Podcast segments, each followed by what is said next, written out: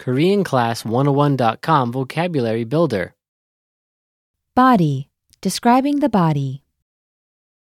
신체, 신체 표현, All vocab follows a translation. First, listen to the native speaker. Repeat aloud, then, listen and compare. Ready? short, 키가 작은,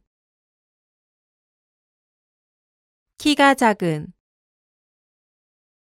skinny, 마른, 마른, Slim. 날씬한, 날씬한, figure, 몸매,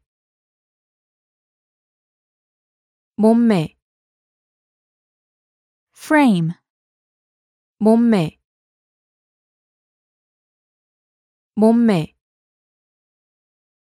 thick, 뚱뚱한 뚱뚱한 Thin. 마른 마른 tall, 키가 큰 키가 큰 short, 짧은 짧은 build, 체구 체구 figure, 골격 골격 Frame. 골격 골격 body type, 체형 체형 healthy, 건강한